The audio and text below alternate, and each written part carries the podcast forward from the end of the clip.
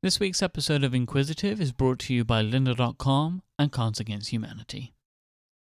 I'm Jason Snell, and my favorite album is the self titled debut album by Crowded House. She had a blind date with destiny, and the sound of had a truly sacred ring. Now her parents are divorced. This is an album that I am not massively familiar with in its entirety, but I know a bunch of songs on it because uh-huh. when I was a kid, my mum had a Crowded House greatest hits. Uh-huh. Um, and she used to play that a lot, a lot. So I know like a, a slice of Crowded House songs. Um, yeah, there there are five singles on this, so I, I, think I think four or five of the tracks on this album made it on the greatest hits album. Yeah, yeah, and so I'm very familiar with some of them. I mean, the one for me that's missing is uh is it called what is it called? Everywhere You Go. Weather with You. That was from what that was from their third from their third third album, which was actually the biggest hit in the UK. That was that was their this was their biggest hit in the US, but um, their third album was their biggest hit in the UK. They were they were huge in the UK and completely off the radar at that point in the US. I love that song yeah, that's a that's that that album. I don't like that album as much, but the the heights on it are really high. There are some just amazing singles on that on that record. And we'll talk. I want to talk about the singles, your favorite tracks from this album, a little bit later on. But when I approached you uh, to ask you about this, what initially came to your mind for your favorite albums, and why did you pick Crowded House? So, okay, okay so here's the challenge. Uh, there are um, I was just talking about this with my wife. There are you can ask somebody for their favorite artist. You can ask somebody about their favorite song, and you can ask somebody about their favorite album. Asking somebody about their favorite album, uh, there are a lot of different ways you can go there. You can talk about emotional attachment. You can talk about sort of like um, the I, li- I really like some of the songs on it, or you can say I need to view this as a whole because if uh, if you were saying what's your favorite short story collection, you probably wouldn't choose a book with one good story in it, but you really love that story because the rest of the book might be disappointing. And so I went through a lot of a lot of my favorite artists. I, am not sure I feel like I have an attachment to one of their albums because the, the, you know there are good songs on them, but there's also a lot of junk on them. Peter Gabriel is like that. I love Peter Gabriel, but I don't think he's ever done a completely consistent album that I would hold up there as like, oh, that's the one. Not even so, which has all the huge hits on it, like Sledgehammer and and uh, Don't Give Up and Big Time, and uh, it's just it's not that consistent. So I have to discount those. Um, so I ended up thinking of albums that I that I, I think of as like, wow, that's a really good album, and I came up with a little bit of a list there, and then I started to think about like the ones that have spent that have that sort of uh, have an emotional attachment for me or that I've spent a lot of time with um, just in order to to whittle it down. Um, you know, I, I, I considered U2, either the Joshua Tree or Achtung Baby. I considered the Bends by Radiohead, but I, I, I came to that late, and while I love it, I don't have a, a long relationship with it. Um, I considered Welcome Inter- Interstate Managers by Fountains of Wayne, which is a really great album, but I again is more of a uh, I appreciate it, but I don't necessarily have an emotional attachment to the album. I do to some of the songs. But Crowded House, the the original Crowded House album, I, I've lived with it for a long time. I still love it. I have an emotional attachment to it. They are, if not my favorite band, one of my favorite bands, and they're probably my favorite band. And so all of the signs, even though I've talked about uh, on a couple of podcasts about my love for Crowded House, um, I, in the end, I had to I had to pick it. It was the obvious choice. Um, although I tried on various other albums for size to see if I could get away with them. In the end, I, I couldn't, uh, I, and I couldn't I, I couldn't justify any of those Peter Gabriel albums. And this leaves us back where we back where we started, which is the one that I immediately thought of when you asked me, which is Crowded House from 1986 one of my say the phrase one of my favorite bands is crowded house i don't think is a very frequently said. You don't know the people I know. Oh yeah, I was on the Crowded House mailing list. I ran the Crowded House uh, a Crowded House fan site with a friend of mine for a while in college. Um, so I know those. I know those people. I actually think it's funny. Um, if you if you also you don't know very many Australians or New Zealanders Yeah. because you would get many more answers from from them. But uh, we're we're out there. I mean, Neil Finn, who is the the prime mover in Crowded House, is is appreciated. I think uh, by most people who write about music. Most music critics appreciate him as a, a fantastic pop songwriter. Um, he's done a bunch of solo albums as well as the Crowded House stuff, and uh, yeah, he's he's a brilliant songwriter. So uh, he, uh, critically acclaimed, I would say, and had had had their moments in the uh, in the 80s, and uh, I, I think uh, Neil Finn's solo album from the early 90s is pretty great too. Um, but much bigger in you know in, on the home turf in New Zealand and Australia than in the UK and the US. Certainly, certainly in the US. I think they're Yeah. not they're, they're viewed as a one hit wonder. I think in the US, but like I said, in the UK they they had. Uh, uh, much greater success because at the at the period where they were releasing their later albums, um, the pop the, pop music charts in the U.S. had just shifted to you know it was it was the grunge era. There there was a, a Beatle Beatle influenced sparkly pop was no longer um no longer the flavor, and it was still the flavor in the UK at that point. And so they were very successful in the UK with their last couple of albums. And their Crowded House's fourth album didn't get released in the US for like a year and a half after it came out. Everywhere else in the world, I had to buy an import at a record store in Berkeley um, to get it because it was not going to come out in the US, maybe ever. And it finally did, like I said, like a year and a half later. What is it about this album, maybe as opposed to any of the others, or even any other Crowded House album, that speaks to you so much that you would give it this, you know, this high honor of being your favorite album? Well, it, it's it's um part of it is is that it's it's really good. I like the songs on it, and it has survived the test of time. Um, I think I think their fourth album is almost as good, and I think Neil Finn's first solo album is almost as good. But this is this is um, it's where I discovered them. I because I I discovered this very early. It's had the longest. I mean, it's the one I've spent the most time with. And unlike a lot of the other records that I listened to at that at that point, it hasn't gotten old to me. I still love I still love the songs on it, and I still love listening to it, um, just on its own even. Uh, so so durability is part of it, and and and you know the emotional attachment of of discovery of this band. I would also say that this was a period where I was I, I, sometimes I think when you when you're a kid and you discover pop music, and my parents didn't listen to pop music, you have that period where you're listening. Federico said this actually on your episode about what's the story Morning Glory. Um, you have that period where you're just listening to the radio and whatever's on in pop music, and I definitely had that. I discovered pop music in like seventh or eighth grade, and I would listen to the radio, and I I, I can tell you, you know, I know way too many terrible pop songs from 1980 you know 3 1982 through about 1985 86 and then you have those discoveries i feel like once you've gotten the lay of the land with the pop music you you get you have those discoveries of music that is not everybody's favorite uh, maybe they've got a hit song that gets you into it, but then you dive in and you discover, oh, this is my stuff. This is the stuff I really love, and you start to form those um, those favorites that aren't just the whatever the, the hit is of the moment. And for me, that's what happened in in 80, 85, 86. Um, my high school had a little radio station, like a 50 watt radio station. It was basically part of a class, but we all got to play music for two hours a week. Um, and that exposed me to a lot of music and that that was when I started discovering, you know, that's when I discovered Peter Gabriel and U2 and Crowded House and a bunch of other artists that have stuck with me.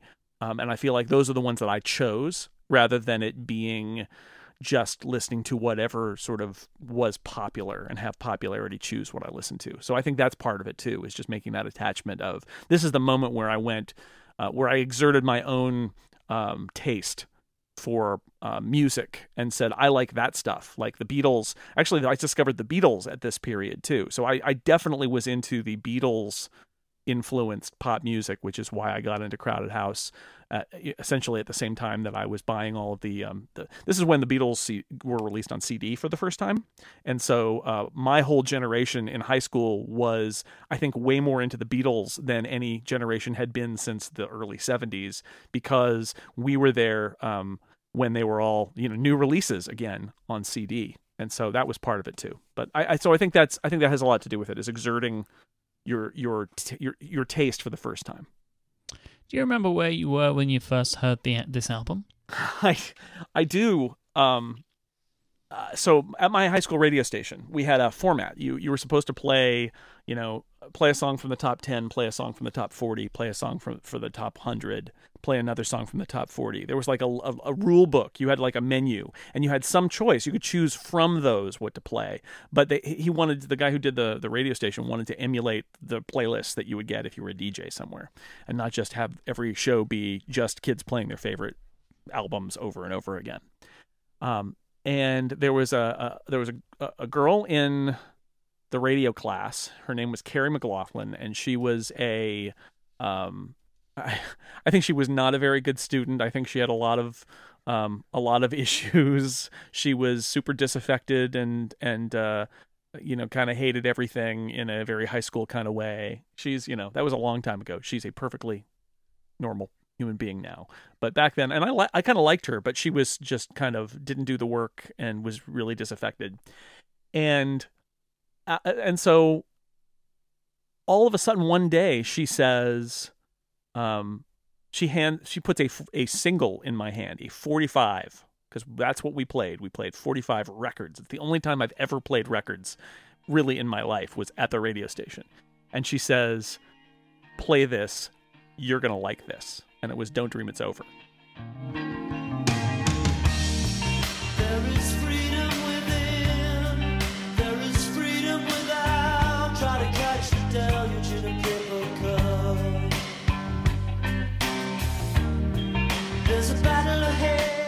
And I had never heard of Crowded House or Don't Dream It's Over. I remember looking at the single and it said the credit is Finn and Froom because Mitchell Froom co-wrote the song with Neil Finn and was the producer on the album. And I thought Finn and Froom, those are funny names. And I played the song and I thought, oh my God, Carrie McLaughlin, you were totally right. This is amazing. And that was it. And and so from there it was, do we have any other Crowded House songs? And it turns out we did. We had uh, World Where You Live, and now we're getting somewhere. Um, and so I started playing those and you know, immediately went. I guess we didn't have a record store in my hometown, so the next time I went to the bigger city where they had a, a music store, I remember buying the the CD of Crowded House. It was one of the first CDs I got, probably like the sixth or seventh CD that I had ever bought. I would wonder how anybody in the situation that you were in couldn't have become a Crowded House fan because Don't Dream It's Over is like it's just one of the most perfect pop songs. Yeah, you know, uh, I agree. I mean, I, I'm I obviously would say that, but it is it is a beautiful song. Um, I love the lyrics. One of the things I love about Neil Finn is that I love his Beatles esque, like I said, Paul McCartney esque um, music style, but I also love his lyrics, which are kind of which are very poetic. They're very oblique. Uh, he uses interesting imagery. He uses a lot of weather imagery in his lyrics. Um, I think he's an interesting poet. Just as a lyricist, I think he's very interesting. And then his uh, his songwriting really hits me in, in, in the styles that he uses, and the and you know essentially now in the sounds that he chooses because he basically produces his own I mean, he's been doing this so long that he makes a lot of really good decisions. In this on this album, Mitchell Froom was essentially the other member of the band, the producer, and he made a lot of fantastic decisions too. But um, but Don't Dream It's Over, yeah, it's it's a it's a great pop song. I, I it is my favorite song of all time, and I think it I think it has to go on the list of the great pop songs of the you know of the 80s at, at, at the very least. And you know, it still keeps coming back. I uh last week no, earlier this week, actually, as we record this, um, the season finale of The Flash was on, you know, superhero show. And uh, one of the characters in The Flash gets married. It's the season finale. It's a big emotional moment. What song do you think is playing during the entire wedding scene? It's Don't Dream It's Over. So, you know, it's still it's still floating around. I, it pops up in all these different places. It's been covered a million times, and it's a beautiful song. Um, and and and interesting in its subject matter because it's not just a you know I love you, you're so great, or I hate you, you've made me so angry kind of song. It is a very strange, oblique uh, set of lyrics on top of it. But I think overall, um, optimistic, but it's not it's not a, a, a simple easy song either. Now, I want to take a quick break here to thank lynda.com for sponsoring this week's episode, but when we come back, I want to talk to you, Jason, about some of your favorite songs from this album. Lynda.com is the online learning platform with over 3,000 on demand video courses that can help you strengthen your business, technology, and creative skills. You can get yourself a free 10-day trial by visiting lynda.com slash inquisitive. That's L-Y-N-D-A dot com slash inquisitive. Lynda.com is for problem solvers, for people that are curious or just want to make something happen. Maybe you've been putting off something in your life. Maybe you've wanted to learn how to make an iOS app. Maybe you've learned, always wanted to learn how to properly use Photoshop or Adobe Illustrator. This is the stuff that lynda.com can help you with. You can watch and learn these videos and these tutorial courses from absolute experts who are super passionate about teaching. They can not only teach you how to use software, but they can also teach you how to use the hardware that goes with it. So, like, say, for example, you want to learn how to use the new Photos app, they've got that in there, but let's say you want to learn how to take better photography. They can teach you the skills that you need to take better pictures. You can stream thousands of video courses on demand, allowing you to learn at your own pace. You can also create your own playlists so you can learn the courses how you want in whatever order you want as well. Also, you, with lynda.com, you can watch them on the go with your Android or iOS device. The playlists that you make, you can share with your friends, colleagues, and team members. Maybe you want to teach everybody in your team a great way of how to use and use and make Android apps, including Android Essential Training, getting up and running with Android Android Wear, you can create that playlist, share it with your team, so they can help you make the Android app you've always wanted to make. These are just some examples of some of the incredible things that you can learn for yourself at lynda.com. Your membership is going to give you unlimited access to training on hundreds of topics just for one flat rate. Whether you're looking to become an industry expert, you're passionate about a hobby, or you just want to learn something new, I implore you to visit lynda.com slash inquisitive to sign up for your free 10-day trial. That's L-Y-N-D-A dot com slash inquisitive. Thank you so much lynda.com for their continued support of Relay FM. So it's pretty obvious then um, what one of them will be, I think. But but what are your favorite tracks on this album? Uh, well, the so the singles the singles are great. Um, World Where You Live.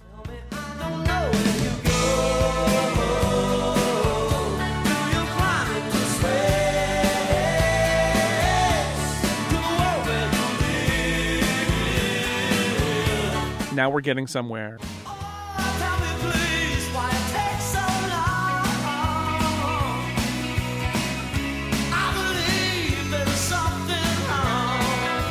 Don't Dream It's Over, and Something So Strong. Something so strong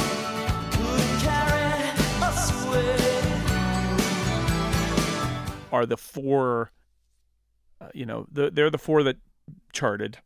And I, th- I feel like they're all great pop singles, and that if Don't Dream It's Over didn't existed, um, one of those other ones would have caught fire anyway. And, and in fact, I, I think two of them were sing- were released before Don't Dream It's Over. Don't Dream It's Over um, depending on what part of the world you lived in, was the third or fourth single off the album, which is kind of mind-boggling. But it's it's you know it's it's slower. It's not as catchy. Um, but I love all of those, and they're and they're and they're short and they're fast. Um, and and I like that about them too. This is a I'm a big fan of the three minute pop song, and uh, something so strong as 251, and World Where You Live is three minutes 307. I mean, these are fast, fun uh, little tiny bits of, of pop music, and I think I think they're all they're all really great, and I think they all they all sound good. Even even today, I think they sound good, and that goes back to the production. This is this is an era where there were a lot of um, crazy synths in everything, and I think the albums that stick out for me from the '80s are the ones that don't have them generally. So this uh, Peter Gabriel, uh, so for example, and uh, and uh, the Joshua Tree from U2, they don't sound like they were made in the 80s, even though they were, because they're not completely overlaid with with uh, synthesizers. And although Mitchell Froom is not the producer of those, that that was Daniel Lanois. Um, I think it's the same sort of sensibility here that he doesn't slather on. It, it's Hammond organ. There are horns, which you don't hear in pop music so much it's not in vogue now, but back in the 80s, horns in, in pop music were more in vogue. So there are a lot of horns in this album, but um, not a lot of synth. And places where you might have gotten a super sparkly synth like from a Howard Jones album or something like that, the Hammond organ tends to be what you hear, which I think and it's in there's a Hammond organ solo in Don't Dream It's Over, and uh, I think that's great because that makes it sound like it's from the '60s. That is a very '60s sound, not an '80s sound. So I think I, I like that about all these that they're they're almost like they fell through a a wormhole from the from the '60s. This is an album that was just never discovered in the 60s that was re-released in the 80s it feels like that a little bit and then interestingly um, even though it's got the 60s feel it feels less dated because that that style of music has maybe stuck around a little bit more than the Yeah. synth. Yeah i mean saying uh, the um they used to call it the gaseous cloud effect uh, the of what so sounded like. And a bunch of people made albums some produced by daniel lanois that they, they were like give me the peter gabriel sound. And um and it's the also the sound in in uh, Joshua Tree, but it, it's this kind of open, um, reverby kind of space. Um, not super, it doesn't feel super produced. It feels more like a natural sound, like you're listening to a rock band play in a in a in a in a physical space. And uh, yeah, I think that wears a lot better. It, it, it it's not ornamented with a lot of of the trappings of the period. I mean, this is an album recorded in 84, 85, right? It by all rights, it should sound incredibly dated, but and I think it doesn't uh, because the producer chose to make it sound, you know, timeless and strip it down and strip a lot of that stuff out. And you know that that's what that's one of the reasons why I still can listen to it is that it you know it's it sounds classic it, and and I think it did at the time it sounded classic. I could pl- play it and Revolver by the Beatles and not feel that they were jarring. Still listen to this album frequently today or is it like a you know more of an occasion Well, I have uh I have a best of Neil Finn playlist that has most of this album on it, along with a lot of tracks from the other Crowded House albums and his solo albums. So I listen to that a lot. I do I do queue it up, and the other funny thing about this is it was released it was re-released um, like ten or fifteen years ago when they were trying to make DVD audio a thing, and that didn't work. And um, they released this album in 5.1, and I actually have I have that. It'll play on any DVD player, but I actually also ripped the uh, the 5.1 files off of it, and um, my uh, my music player in my living room that's attached to my 5.1 audio uh, system is a, a, a Squeezebox, Logitech Squeezebox. They're discontinued now, but it supports um, optical audio out. Uh, and you can play like FLAC files containing all the digital resources. So I can, I will occasionally play this album in my living room in 5.1 which is uh which sounds great because it's got the isolated subwoofer track for the for the big you know bass drums and and, and things. Uh the backing vocals are behind me. Neil finn's voice is coming out of the center channel. It's kind of neat to hear it that way. It's very different. So i listen to it. That's like a little special thing that i do and i only have like three albums that i have in that format but this is one of them and so it's a treat to do that. So i do that some but um but yeah a lot of it i'm just playing the playlist. But most of these songs are on that playlist because um, I love most of these songs. Most of them make the cut. When you do listen to it in the five one, how do you listen? Like what what are you doing when you're listening? Usually, I am just sitting in the place where I'd be watching TV, and so it's surrounding me. Occasionally, I'll be, you know, if I have to go to the kitchen, it essentially compresses it down as if it were. Uh, as if I was listening in stereo, because at that point I'm at such a distance from it, and I'm behind the the rear speakers that it just sounds it kind of flattens it. Um, occasionally, I will do. Actually, I did this yesterday. Occasionally, I will walk around, and that's like you're walking around inside an album, which is fascinating. It's weird, but it's fascinating. Where I will walk up to the front speaker and I can hear Neil Finn's voice with essentially with nothing else. It's just him singing, and that's weird because I know this album by heart, and now suddenly I'm hearing him completely unadorned. Um, but it, then I'll walk back away and it'll come back to being the album. And then at those moments where certain effects happen on the rear speakers, that's a pretty funny thing to feel like the background vocalists are behind you. Um, and then sometimes I'll walk back and stand under the rear speakers, and suddenly the, the the backing vocals are much more at the fore. It's just really interesting. Like you're you're able to kind of wander through your favorite album and and hear it from some different angles. I don't do that a lot, but I do that occasionally because it is you you notice things. I've noticed little effects that are in the song that are in the standard stereo version that I didn't notice before and then I heard them in you know one of those isolated speakers, and I was like, "Oh, listen to that!" And now I can hear it in the stereo version, but I'd never noticed it before. That's really interesting. It's weird. It's really weird, but it's cool. And, and what are the chances that one of my favorite albums would get released in a 5.1 uh, audio version 15 years after it came out? But they did. They did it. Just this one, but they did it.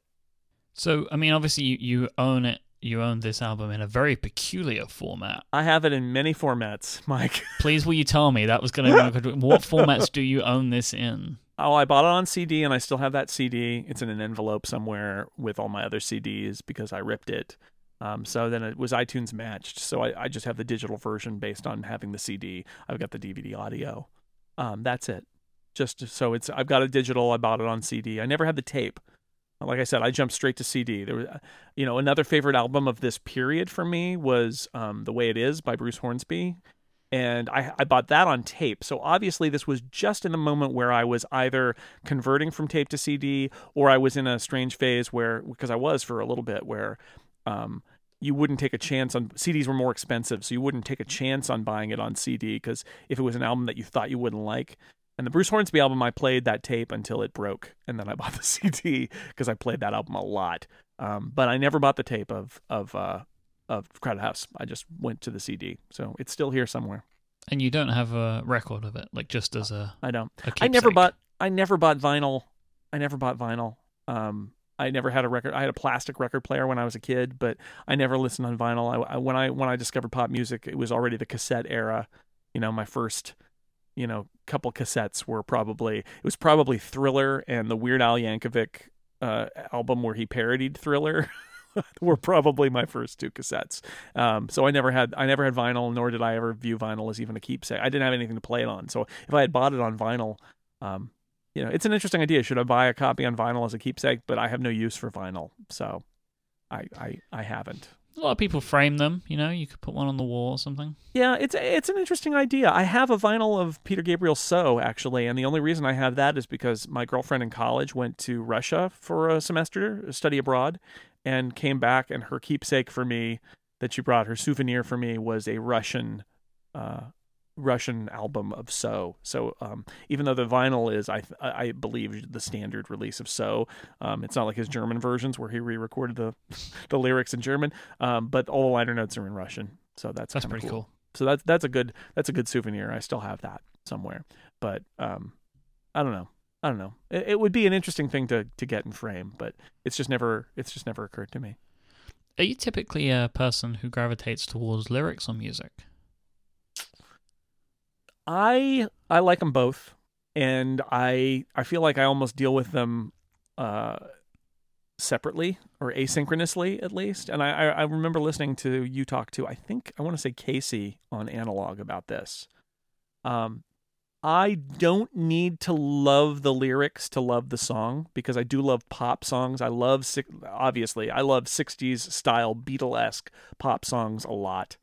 Um, the Beatles influences in Crowded House, in U2, in Radiohead. Radiohead's also sort of U2 influenced. I, I I love that stuff. So you can get me with a with a great three minute pop song in that style. You can get me. Um, I can be repelled by lyrics. There are some songs that I like the music and I can't listen to them because the words are either repulsive in some way or um, or I or stupid. so I can get turned off by really bad lyrics. Um, nonsensical, meaning meaningless stuff is fine. I, I I'm I'm okay with that. I mean, a word salad is it's a poetry of a sort. Um, if they're if it's just sort of bog standard boy meets girl, you know, boy, I love you, girl, so much. Let's go drive in my car. You know, every pop, every love song ever. That's fine. It's boring, but it's fine. And and and there's something to be said for a great three minute pop song about boy meets girl. That's fine. But if you can do both, that it, that adds that whole extra dimension. I'm not going to love a song for its lyrics if its music doesn't thrill me, and I will love a song for its music if its lyrics are just sort of there. But if you can do both, then that's awesome because that that means that the music withstands greater scrutiny. And that's when I talked about Neil Finn's lyrics earlier. I mean, that's one of the, the reasons that I uh, I like his songwriting so much is that not only does he give me the music up front, but the more time I spend with the lyrics, uh, the more I have to think about. and you know some some lyricists are very direct and some are very oblique and neil finn is an oblique guy. He is he is uh he uses lots of weird imagery. I mean it definitely feels like this is this is poetry that's happening here. And sometimes i get it and sometimes i don't get it but i appreciate the the craftsmanship and the imagery. And sometimes it, sometimes song lyrics don't even need to make sense um if the images are powerful. And like don't dream it's over we could argue a lot about what the actual meaning of that song is because i think it's i think it's kind of unclear and certainly arguable. But there are also um, just moments of imagery that are powerful and that, that sometimes that's all you need is the is is some powerful imagery in a song along with the great the great music to carry you through. Do you sing? Uh, do i sing Mm-hmm. I have an extensive collection of uh, albums recorded in my shower. Uh, um, I do. I sing in the car. I sing. I sing in the shower. Um, I don't usually sing elsewhere. I sang "Don't Dream It's Over" on David McCreath's uh, "It Might Get Personal" podcast, so people can look for that. Oh, it'll be in the show notes. Don't you worry. I, I did absolutely sing that, but um, but mm, I and I sang. I was in uh, I was in choir and chorus throughout elementary school. I sang in my college gospel choir with like 400 other people. Don't be impressed, but I did, and that was a lot of fun. Um, but that's it. Uh, and and you know a couple of karaoke performances in front of the um, amazing Embarrassonic at various MacWorld Expo events. That's about it. Otherwise, it's just lots of lots of sh- logging lots of shower time, lots of car time. Now, I still have a few more questions that I want to ask you, Jason, before I let you go today. But before I get to those, let me thank Cards Against Humanity for helping support this week's episode of Inquisitive. As you should know by now, their favorite thing in the world is playing a few seconds of a catchy 90s pop song and stopping it abruptly, like this.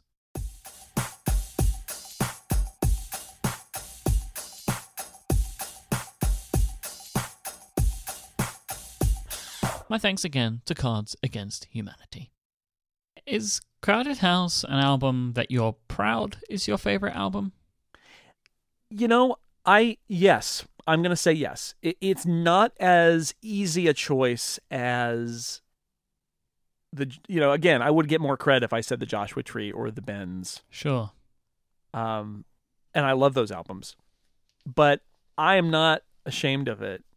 I do believe it is a great pop album, and that Neil Finn is a great songwriter, and that um, you know when I mentioned like he's sort of critically acclaimed, I like that too because I can say, look, it's not just me.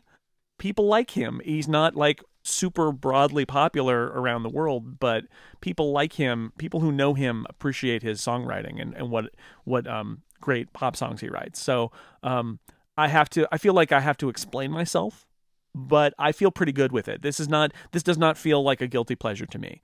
Um I, I think that that Neil Finn's track record is pretty strong. I think I think that he's written um, with Crowded House on, on on his own some just spectacular pop songs, and that this is a pretty amazing collection of them. Plus the other the other tracks are pretty good on this one too. Um, Together Alone and Woodface, the fourth and third and third and fourth album um, that they've released, and Temple of Low Men, the second one too. They all have great songs on them, but they don't hold together, I think, as well as albums as as the first one does. Have you ever seen this album played live? So in um in 1989, in the spring of 1989, during my spring break actually, and I didn't go home for spring break. Uh, from it's my freshman year in college. I went to my first rock concert, and it was Crowded House at the UC San Diego main gym on their tour for their second album, which was so unsuccessful in the United States that the tour was stopped halfway through, or maybe even less than halfway through. But but they hadn't stopped it yet. Southern California got it, uh, and I got to see it. And so that concert, my first rock concert, um, was largely tracks from this album, uh, as well as the as well as Temple of Low Men. Um, so it, it was both. Um, that's the closest I would say. I, I I've never seen them. Some bands will pay uh, will play things back to front, you know, or front to back. They do they'll do an album show. I've seen They Might Be Giants do Flood live, for example, which was pretty cool. Um, but the um, but the San Diego April 8, 1989 show is they played 15 songs, and I would say half of them are from this album. So they they played "Mean to Me," "World Where You Live," "Love You Till the Day I Die," "Hole in the River," "Don't Dream It's Over," "Something So Strong," "Now We're Getting Somewhere," and uh, so they played a, they played a big a big chunk of it in that show. And the reason I know the set list for that is that about two years ago, somebody on the internet sent me an email randomly out of the blue who said, "Hey, I I, I heard that you like Crowded House." Um, and, and I don't even know where they heard this, but it's like, and that, and that, um, that you went to this show. Um, here's a Dropbox link with the complete uh, soundboard recording of your first rock concert from 1989. So that's the soundboard recording is when they basically record what the instruments are going into the into the PA system, right? Yeah, into the it's what comes out of the PA system. Yeah, Yeah. yeah. So I have I now have a recording of my first rock concert, which is that Crowded House from 1989. Does that sound good? Like, does it sound pretty good? Yeah, it sounds pretty good. It sounds pretty good. I mean, live. I'm not a huge live album aficionado, although I've got a bunch. Um, but it sounds pretty good. I, I should say, since we're talking about that, Crowd was was and is because they sort of reformed. Um, and sometimes they tour. Uh, they and they released two or three albums in the 2000s. Um, the drummer Paul Hester uh, killed himself, and um, and actually that led to Crowded House reforming because Neil Finn felt like um, it was it was obviously a devastating time for him as a as a friend having his uh, his friend kill himself, and he said he decided he wanted to be in a band again, and what other band would it be? And so he he they hired a new drummer and they went out on tour and they released a couple of albums. Um, that were fine. They weren't great, but they were fine. And the tours were great. And this is the thing: they're a great live band. They're a great live band. Um, great patter on stage. Um, the bass player Nick Seymour, fantastic, fantastic bass player. Fascinating guy to to hear talk and to watch him perform. Um, just a great. They're a great band live. I've seen them live more than any other any other band. I've seen Neil Finn live certainly. Uh, Neil, probably half the concerts I've ever been to in my life involve Neil Finn in some way. um, they're, they're, but they're they're a great live band, and I say that because I've been to some other like Peter Gabriel stuff is like a stage show. It's not spontaneous at all, and while it's impressive, it's you don't feel like there's any spontaneity at all. I went to a Fountains of Wayne concert. Uh, they were terrible. They might be Giants is okay, but um, but Crowded House that was just a fantastic uh, live band. So I've seen them. I saw them twice in San Diego, a bunch of times in San Francisco. They're they're uh, they're they're great. So the soundboard recording that I got from San Diego does bear that out. Although there there're certainly better live albums by them that I have. I probably have 15 different live shows from them that I listen to occasionally. Aside from the radio station, um, have you ever tried to play this album for other people? Like, how do people tend to react to this album?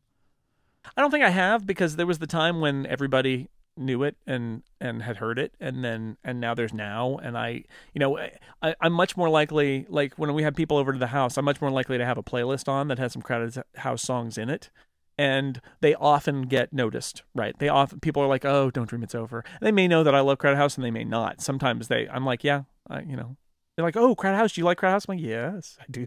I, oh, I, as a matter of fact, I do. I have uh, I have some feelings. So, uh, yeah, that, that, that, but it's mostly that, and it, it's mostly that I, I will make these days. You know, we don't make mixtapes or CDs anymore. Instead, I make playlists, and if if I'm having people over to the house for something, I will usually make a playlist or or edit a previous playlist and have that playing. Um, one of the nice things about the Squeezeboxes is that they they um they interlink, so um, I can have uh, I can have music coming out of a bunch of different speakers in different parts of the house and outside or whatever, and they're all playing the same thing. So as you kind of move through from the kitchen to the living room to the outside, you can the same music is playing. So I'll do that, but I I, I don't you know no I haven't sat somebody down and said okay now we're gonna listen to Crowded House's self-titled album from 1986. I I haven't I haven't done that. Well, you know that you've kind of just done that, right? Well, to you, I guess I did inflict it on you. Well, and to many other people that will listen to this show. I suppose so. It's good. It's fun. I like it. I I uh I like some songs more than others. Although what I found over the years is that the songs that I used to hate, I don't hate anymore. I used to hate a couple of songs on this album, and now I kind of like them. Because I think my tastes in music have changed. I used to dislike the two songs with love in the title, actually, Love You Till the Day I Die, and that's why what I call love, both of which are much more shouty and have a little bit more of a hard edge than a lot of the sort of super sweet pop songs. And um, I think I think at the time I just was not uh, I didn't like harder st- stuff. I didn't like uh, edgier material then, and now I do. now I, I mean I listen to punk rock now. I'm I'm I'm and Bob getting into Bob Mould and uh, Husker Du got me out of worrying about that. I had a friend, another friend. So Carrie McLaughlin introduced me to to uh, Crowd House, and uh, Mason Waterbury introduced me to Bob Mould and Husker Du and and uh, punk pop. And uh, so the the sort of shoutier, harder edge on uh, on Love You Till the Day I Die, and that's what I call love. Um, I enjoy them now, but at the time I didn't like them. I would skip them, um, and now I now that doesn't happen. I don't I don't skip them, and that's true. Bob Mould's album Workbook, which I also considered mentioning here, great album, um, ends with a super rave up, uh, distorted guitar song um, called "Whichever Way the Wind Blows." That um, I just would press stop on the CD player when it got to that song, and I love that song now. So you know, tastes change, um, but that's what's funny about it is that is that this album, the stuff I loved, I still love, and some of the stuff that I didn't love, I love now. I've actually come to appreciate it more.